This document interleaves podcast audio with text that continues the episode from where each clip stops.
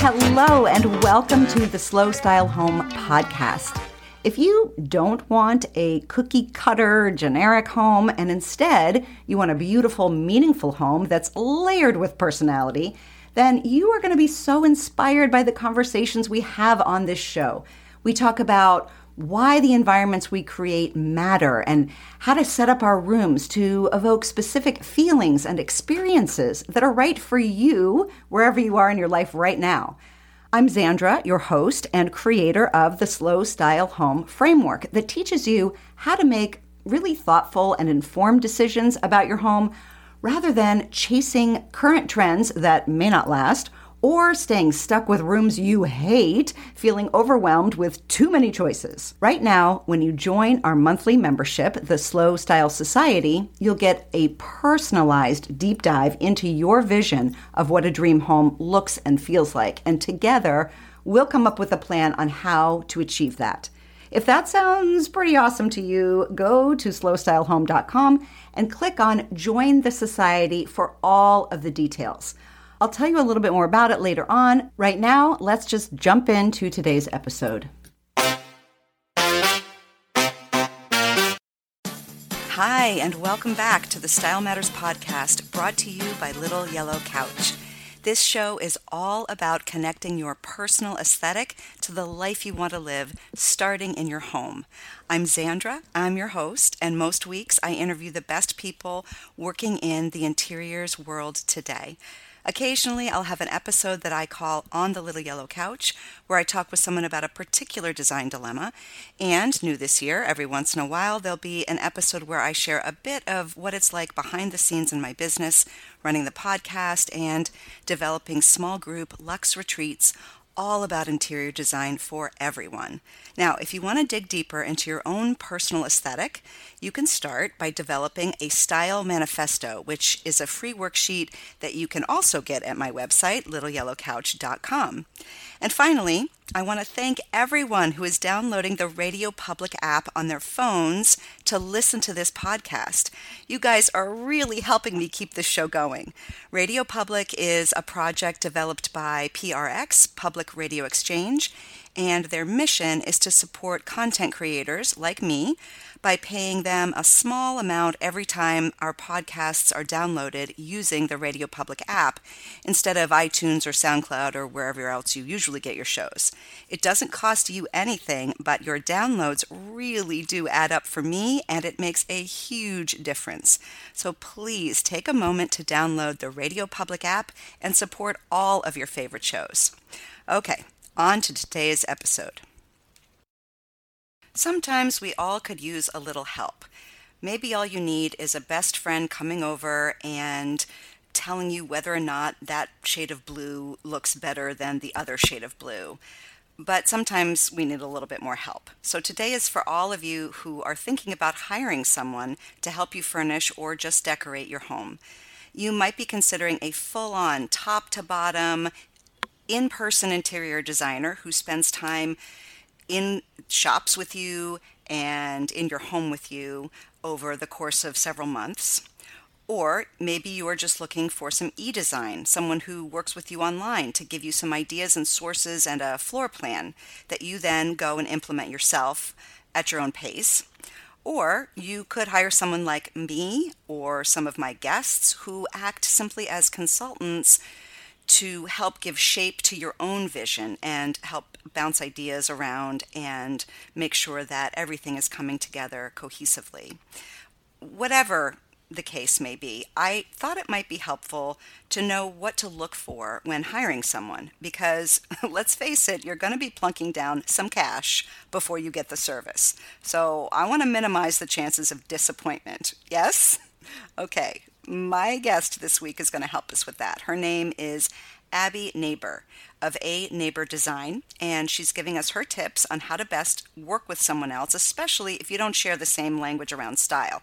And let's face it, we all have different meanings for certain types of style words. So one person's cozy might might conjure up images of winter and a fireplace and cozy blankets And another person's idea of cozy might be hanging in a hammock, sipping a pina colada, and living in the tropics. So, having a common language is really helpful, and making sure that you connect with the other person and that they get what you're saying is obviously of utmost importance. But we don't just talk about those things. We also talk about Abby's home, which is outstanding, and her goal of seamless living between the outside and the inside, which is pretty much a must if you are living in Southern California. And also sounds really good to me right now because it is the dead cold of winter in New England, and I would love to be outside on Abby's patio walking from the patio through her gorgeous wall of windows into her dining room and back again. So we'll get to all of that let's jump in. Hi, Abby, and welcome to the Little Yellow Couch and the Style Matters podcast. It's great to have you here. Thanks for having me. I'm excited. Great.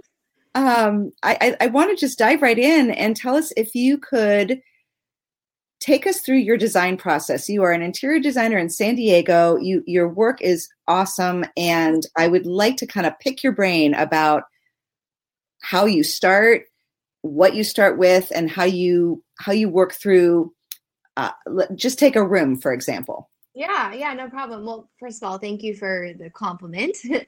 Um, sure. and i would say that every client and you know every job is going to be extremely different. In regards to starting with an empty space i if i'm doing a styling job i focus on either the most expensive piece or the largest piece. So say it was okay. a living room i would start with a sofa yeah. And what I've learned through, especially with e-design, what I've learned is it makes more sense to have them sign off on one of those larger anchor items before I put up before I d- design a whole space. Oh, okay. It's it's it's a little bit more fragmented. Um, now, if that client's really opinionated, I think that's a really good way to work because I can lock them in on a bed or a sofa and then go, okay, that that piece isn't moving. Now I'm going to design the space around that.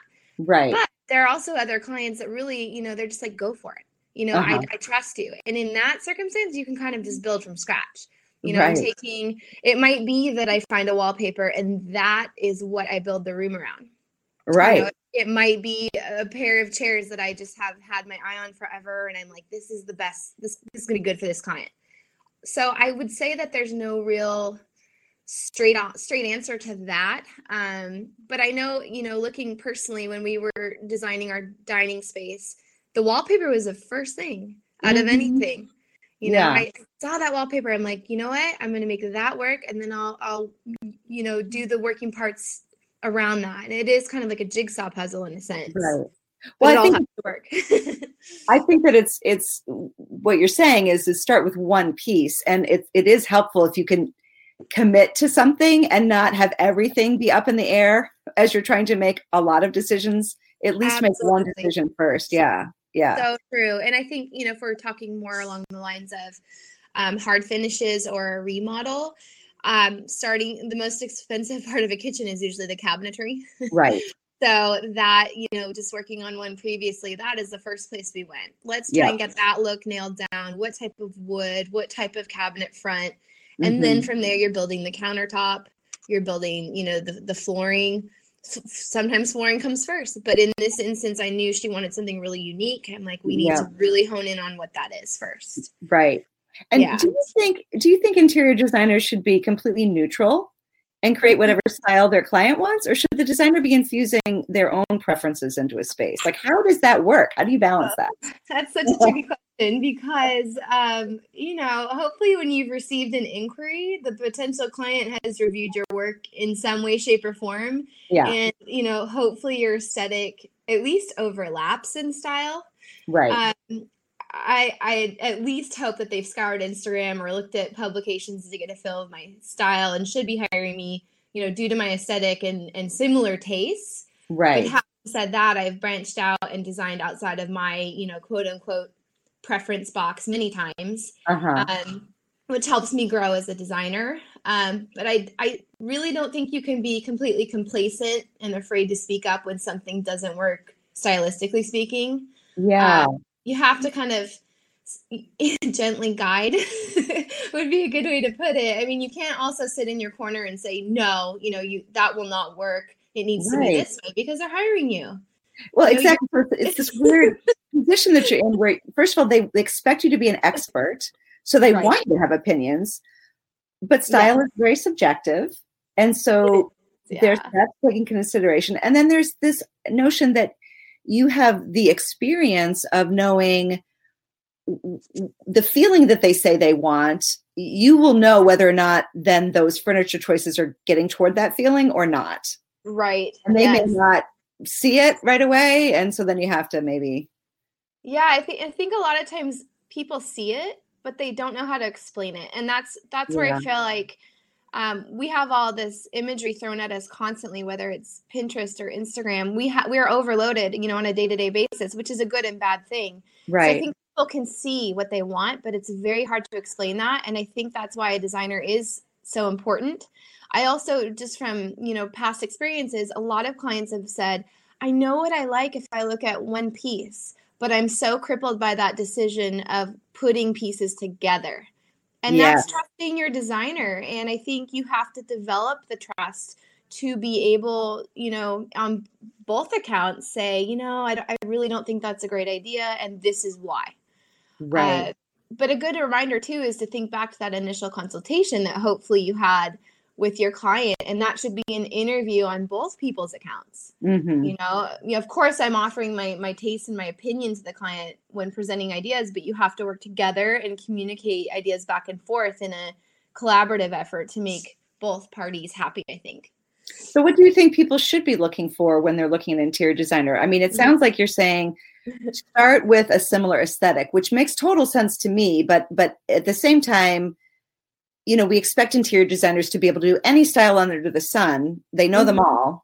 Mm-hmm. So, what what what do you think a person should be looking for when they're? That's a good question, um, and I agree with that. You know, I, I feel like I've had um, jobs before, inquiries before, I guess is a better way. When I will look at what they're wanting, and. I know in my heart of hearts that like uh, there's somebody that will fit better. Okay. That's the case, say somebody wants like a Cape Cod style. Yeah. I, at this point in my career, I feel like I I would be okay with sending them to somebody that specializes in that. Okay. Because that's yeah. not my aesthetic, and I feel like I feel like not only not that I couldn't do it, but how much more of a challenge in terms of communication is that going to be? Mm-hmm. You know, when you've you've got a lot more work ahead of you, and it's not not that I mean the design work. I think the communication would be right. a lot and I think that communication, from what I've learned so far, is such a huge component to a successful working relationship between a client. Um, right. You know, that that's my honest opinion. a lot of people wouldn't. They probably just take the job. You know, they go, "I need the yeah. job," or "I want the job." But I think having a family, having a you know a toddler at home, and running my own business, I've had to look out for myself and take on jobs that are really going to fit my aesthetic. Yeah. People are going to get it from the beginning. I'm not going to have to sell what I'm doing to the mm. person. Constantly. Right.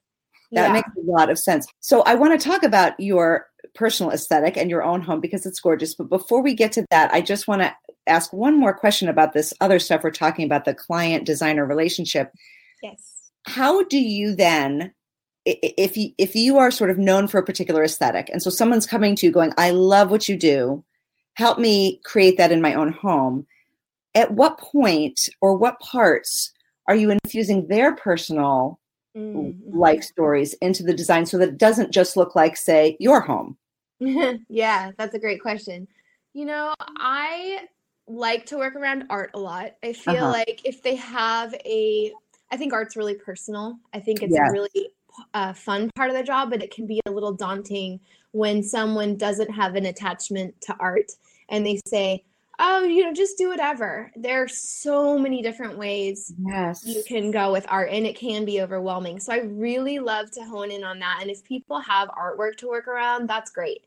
It right. may not be my style, it may not be what I chose, but it's definitely something I can um, incorporate and right. utilize. So that that would be one thing. I mean, I love anything vintage, anything, any type of collection is fun. Yeah. Um, I love when people have stuff like that, you know, unless it's like crazy off the wall, oddball. nobody's like, no, nobody's you come to me with like a doll collection or anything. like creepy old dolls. Um, Right. but I can make it work somehow. Yeah, yeah. Um, but yeah, great when people have art or, or vintage pieces. You know, maybe it's a family heirloom like a rug. Right. Uh, my mother-in-law has some beautiful um, tapestries. Um, Mm. they're from Jordan, and you know, I just I love stuff like that. It reminds me of like a little bit of attachment to something. Makes a home have a little bit more personality and story behind it, Definitely. as opposed to just you know going out and buying all new things. right, right, right. Yeah. Well, now let's jump into your your own home. Um, Mhm. It is great. It is beautiful. And let's start with the big, stunning statement piece. this huge glass garage door that leads from your dining room onto the patio, which is that beautiful Southern California lifestyle that we don't have up here in New England. It's actually raining right now, so it's not open. Okay, but but I bet it's open a lot. Um, yes. Yes. Was it hard to install? Was it expensive? Um, was it just something that you absolutely had to have? Because I mean, it's a pretty big commitment, I would think. Definitely a big commitment. So, a little backstory on that area when we moved in in 2015, that was not part of our house. It was um, Yeah. an outdoor patio with um, a pergola overhead. And that was where we would host our Thanksgiving and our Christmas dinners. Mhm. Um, you would think, oh, you're in Southern California, it's warm year round. It, it does get, and I say chilly loosely, so people Yeah. me. But I mean, we had space heaters out there yeah. and it eventually was something we wanted to enclose so that we could have an indoor dining space. Okay. Um, and that feel for being outside, though, was something we wanted to bring indoors and not have it be your typical stuffy 1980s dining room that nobody can go into unless it's Christmas. right. Which I think I grew up with, you know, don't touch the china, don't touch the yeah. the table but we wanted a space um so we also wanted to bring the in like i said the outdoors in and not lose our partial view we have beautiful sunsets Mm. and so we decided to have that pocket door installed and it was um, it hides into the wall it goes all the way back into the wall and it's basically a custom fit so it was expensive um, probably the largest single purchase we made for the Right. addition I'm not surprised. Yeah.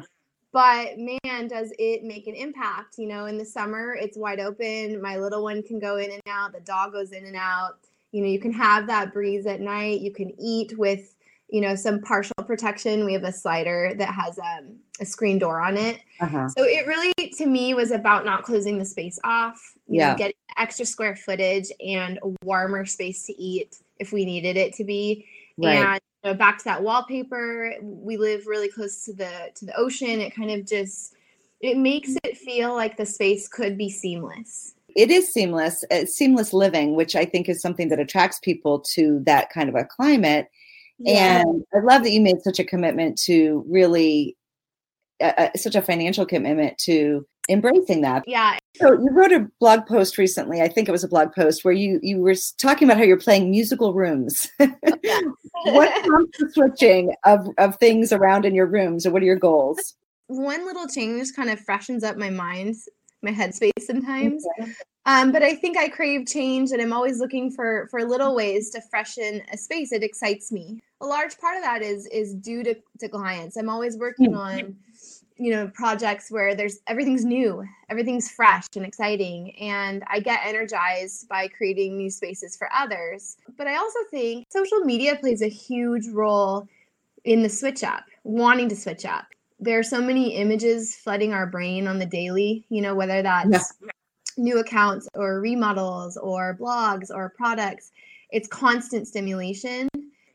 And I love that, you know, so many pieces in my home can be interchanged. So, in a Mhm. sense, it's great because I'm not paying for something new or spending a lot of money, but I'm able to switch things up in my home and it kind of gives you that fix. You know, Mhm. invest in invest in a nice rug, invest in a nice sofa, but know that you can use those from room to room and you're shopping your own house right. you know, if I'm having kind of like a bad day or feeling in a rut, just doing something in the house that's like a new perspective excites me a little bit.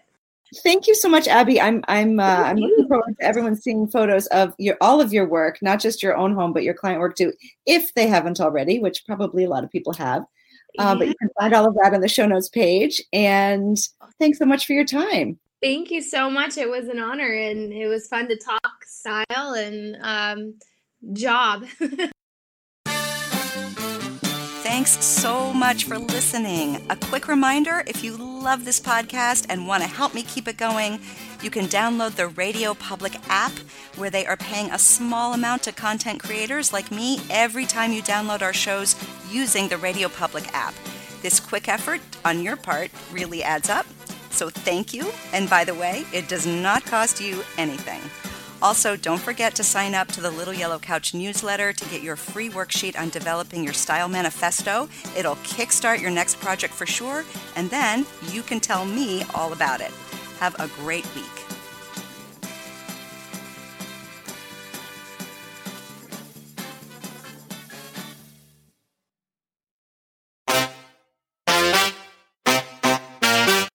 Thanks so much for listening. I know your time is valuable and I really do appreciate you spending it with me. And please, please, please take a minute to leave a review for Slow Style Home wherever you get your podcasts. It honestly does help keep this show on the air, and your feedback is highly valuable to me. Have a great day, and I'll be back in your earbuds soon. Bye for now.